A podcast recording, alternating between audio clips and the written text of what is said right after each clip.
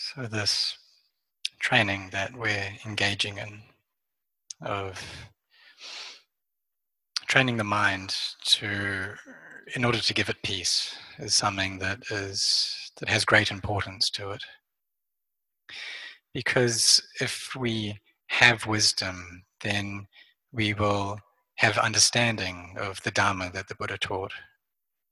But in order to gain this wisdom and understanding, our minds need to calm down and be at peace. We've probably read that in the Buddha's time, there were many, many people who listened to the Dhamma of the Buddha, and they were able to attain to that Dhamma. And this was because they had a strong foundation in samadhi. Their minds were firm and collected. And so when they listened to the Dhamma, then they were able to contemplate on a deep level and gain clear understanding. The path of sila, samadhi, panya all came together into one thing and worked together, which gave a crystal clear understanding. Able to see that all things, they arise, they last for a while and then they cease, that they aren't stable. And so there was one instance of a small girl, a 7-year-old child, and this girl was able to contemplate into the impermanent and changing nature of life. And she had a mind that was very still and quiet and peaceful. And so there was one time when she went to pay respects to the Buddha. And the Buddha asked her where she came from. And so this child, even though externally she was a small girl, but internally she was already grown up, she was an adult already, and that her mind was very peaceful and calm. So the Buddha asked her, "Where did you come from?" And she answered that she didn't know, which was a very deep answer to a question which seemed very commonplace, but was actually a very deep question. She knew that she had come from home, but when the Buddha asked her where she came from, she said that she didn't know. And the meaning of this question was, before this life, where were you? Where did you come from? Where were you in your previous lives? And so she answered that she didn't know.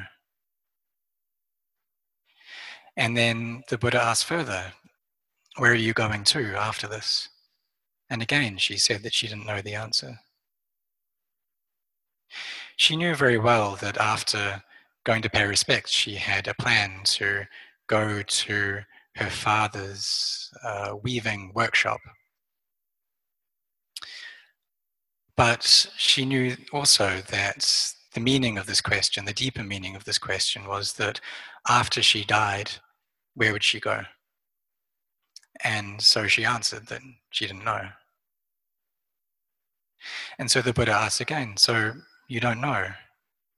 And then she said, "Yes, I do know." Meaning that she knew that she had to die, that one day she did have to die for sure. And then the Buddha asked, "So you know?" And she answered, "No, I don't know." Meaning that she didn't know when she would die, she didn't know where she would die, she didn't know how she would die. So we can see that this child at the Buddha's time, her barami was full already. She was very well developed spiritually. This world is dark, and those people who understand the world clearly are very few. But this girl, she was able to understand into the changing nature of both physicality and mentality, and how they're stressful and how they're not self. And so she understood this and understood the nature of the Dhamma clearly, which meant that she was a Sotapanna. And what a Sotapanna means is someone who has gone into the flow of the Dhamma, that they're not opposed to the truth or to the way things are, that they've understood the nature of fabricated phenomena. And so we can see in this very day and age that many people are passing away just like leaves falling off a tree. And it was the same in the time of the Buddha, that there was a plague that went around and huge numbers of people died. But maybe we see some of the images on the internet or on TV of all the people who are dying from this current disease. And there are huge numbers of people, you know, over tens of thousands of people who are passing away.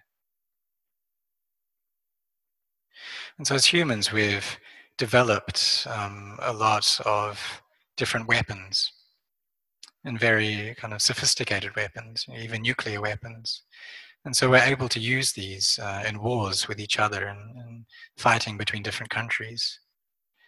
But now, the biggest enemy is the smallest. There's this tiny virus, but it's able to destroy many different countries, and it's able to go over the whole world and wreck many parts of the world, wreck the economy, and destroy people's lives.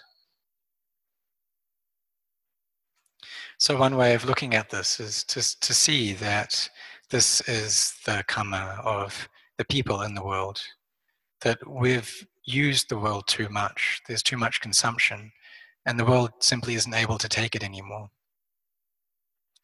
And so this epidemic is coming so that the world can survive. It's become too packed. There are too many people. It's become too dirty.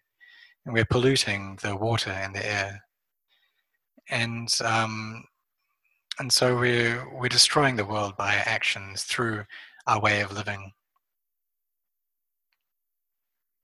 But if we are able to contemplate and able to use our mind to investigate things well, then we'll be able to use this in order to see the changing nature of conditions. Whether it's the bodies of people or the bodies of animals, none of them are permanent. They will have to pass away. And so these small things, like viruses, they're able to change much, and they're able to cause much destruction. But the viruses, they can only destroy so much, but really it's the kilesas, the defilements of people, that are able to do much destruction. Because if we have many of these defilements, if we have a lot of greed, hatred, and delusion, then that'll be a cause for us to be born and die many times. And so we can see in these hard times that there are instances of people who have a lot of greed and they're trying to take advantage of these difficult situations. But there are also instances of those people who are sacrificing much for others.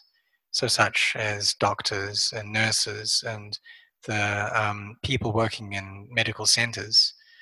They're sacrificing their life for others, and many of them have passed away through their efforts.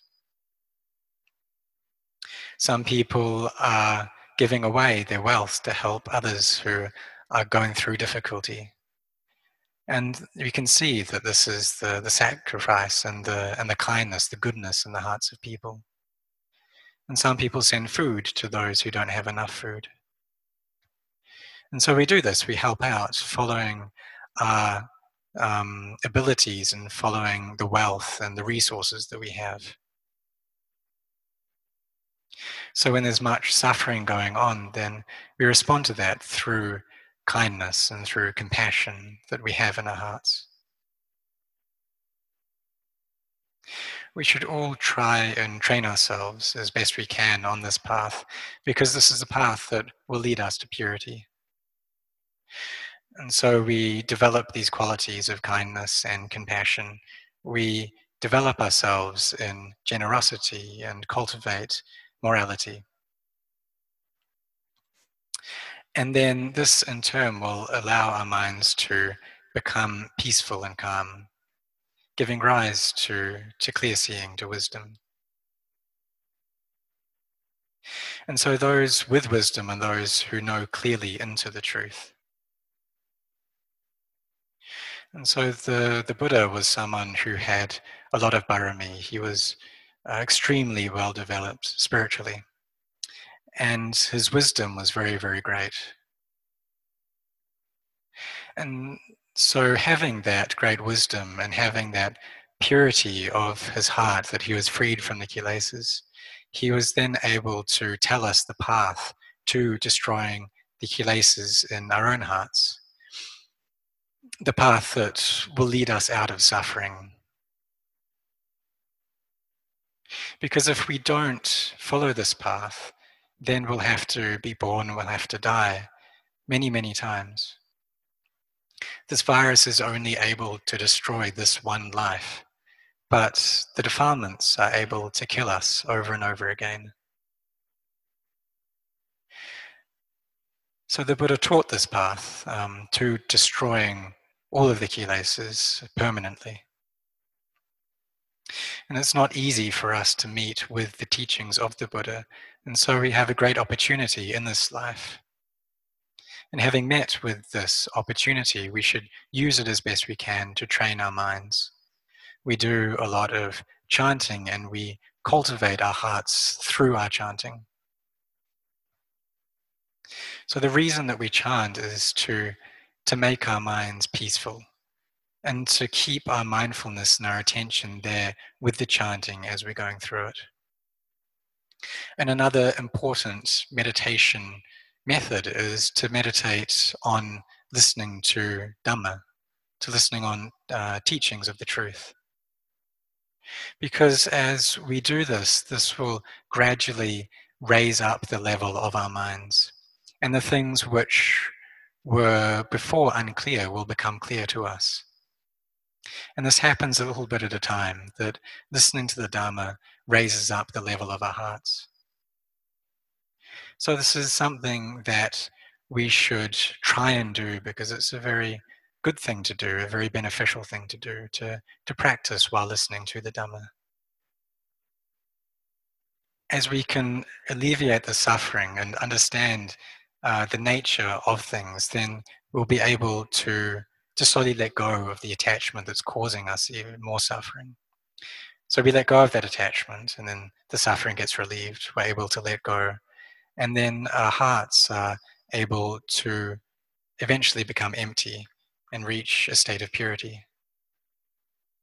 But in order to do this, we need to develop our hearts a lot, and we need to put an effort into training them. So now we have this very good opportunity that many of us are at home and we have a lot of time. And we can use that time well in order to develop our hearts through chanting, and do this every day. We try and listen to the Dhamma and investigate, contemplate that Dhamma that we've heard. And we do that every day.